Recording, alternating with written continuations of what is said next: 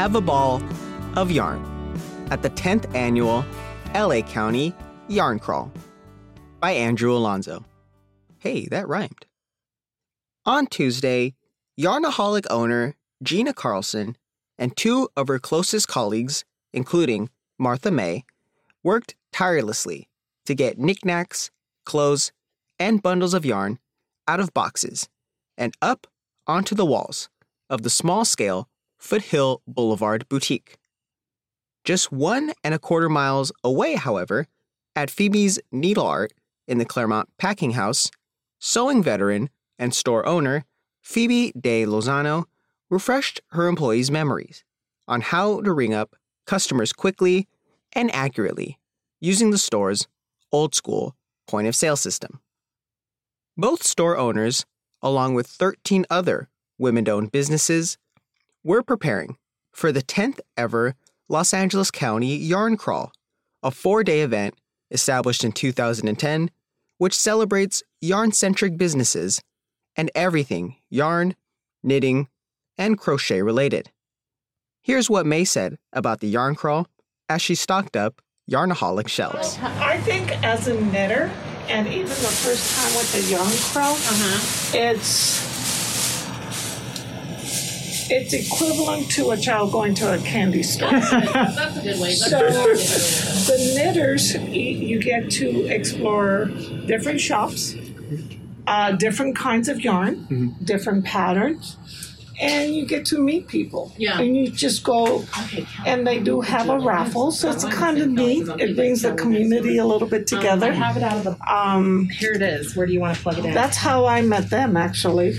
In addition to showcasing the various mainstream and independent yarns these businesses supply, participating shops will also offer crochet classes, ceramics courses, knit offs, surprises, and giveaways for participants to invoke their creative knitting sides. This year's celebration of the fiber arts opened at 10 a.m. Thursday, March 24th, and will conclude Sunday, March 27th at 6 p.m. The crawl, open for all ages, is hosted thanks to the combined efforts of the 15 unique yarn shops, which together also form the similarly named nonprofit organization, the LA County Yarn Crawl. Carlson said, Um, so the yarn crawl, uh, I think, is a great way one to show that the yarn that yarn stores are not in competition, right? We all bring something unique to their communities, and so I think it's great because there's She also added that one of the great things about this crawl is that it prompts people from all across Southern California to go to the participating yarn shops and to take in the notable and slight differences of each store's offerings. The 10th edition of the crawl is the first time this event has been held since its crochet wings were clipped due to the COVID 19 pandemic in 2020 and 21. The event was, and still is, a great way for the businesses to garner exposure in the community, according to De Lozano and Carlson.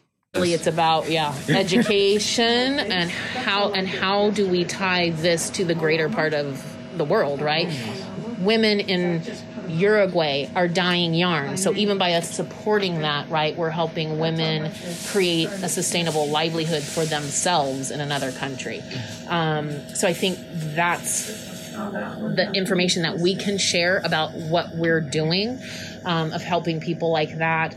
Uh, not people like that. That's, No, I get you're yeah, the, um, just but helping. You know, women uh, find sustainable work. One of our vendors, Earth Yarns, they plant a tree for every skein of yarn purchased. Right, so I love that we're contributing in Africa. Um, you know, that we're contributing to something like that. So I hope those are the stories that people are hearing on the yarn crawl, aside from the fun stuff, right? Collecting the buttons, getting the bags, seeing all of the trunk shows that are out. Um, and I think it's just a good time, you know. A majority of Carlson's yarn vendors are women based organizations that work to better the earth overall. Two years without the yarn crawl have been rough, not only for the two Claremont based yarn businesses, but for all 15 to stay afloat since it garners the businesses that much attention. It unfortunately, we started out with almost 30 uh, yarn stores 10 years ago, and it has dwindled down to only 15 participating this year. So it, you know, it's because a lot of the stores closed and stuff. So we're lucky that we still have that number, and it's great for us to work together, you know, mm-hmm. to to um, expose people to what we have yeah. going in the community and to further the love of the art in the fiber arts community. Yeah. While both owners were able to ride out COVID 19 thanks to customer support and eventually reopen, each took a different path to survive.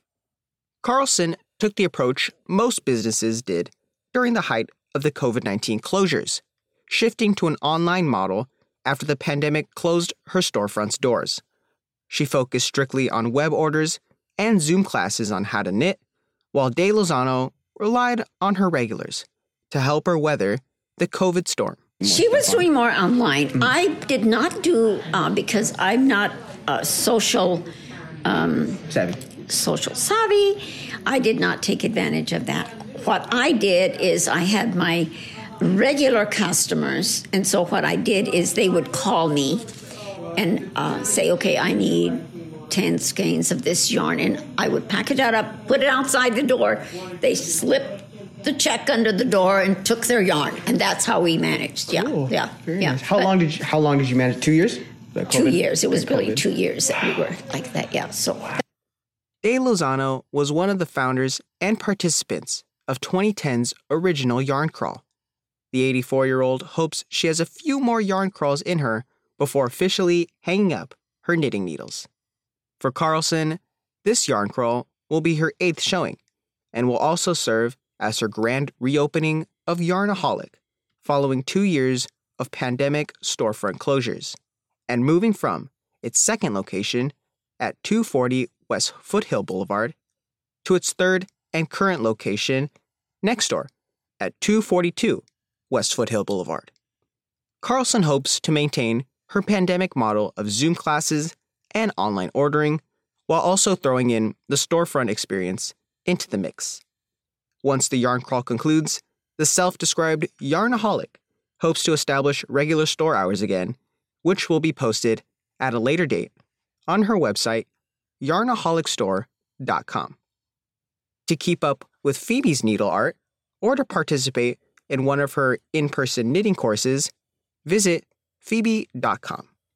You may also visit her various social media pages, such as Twitter and Instagram, searching the username at Phoebe's underscore needle art. The crawl spans a 143 mile radius, featuring 13 greater Los Angeles communities, including downtown Los Angeles, Los Feliz, Long Beach, Bellflower, Redondo Beach, Inglewood, Santa Monica, Brentwood, Encino, Valley Village, Pasadena, La Verne, and Claremont. Yarn enthusiasts are encouraged to stop by all 15 participating yarn stores to gather stamps for their 2022 Yarn Crawl Passport. Those who visit between 9 and 15 stores will be entered in various raffles. Details about the raffles can be found online. Further information also about this year's Yarn Crawl, including locations and contact details for participating businesses, can be found at layarncrawl.org. Yarnaholic is located at 242 West Foothill Boulevard. Phoebe's Needle Art is at 532 West First Street, Suite 210, inside the Claremont Packing House, on the second floor.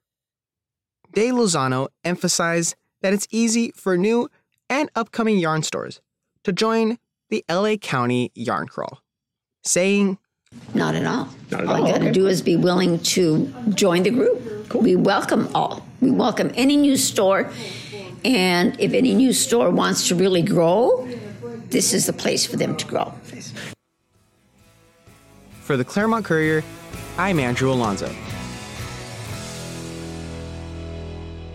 First Takes theme music was written by Mick Rhodes and Wyman Reese and performed by Mick Rhodes and the Hard Eight.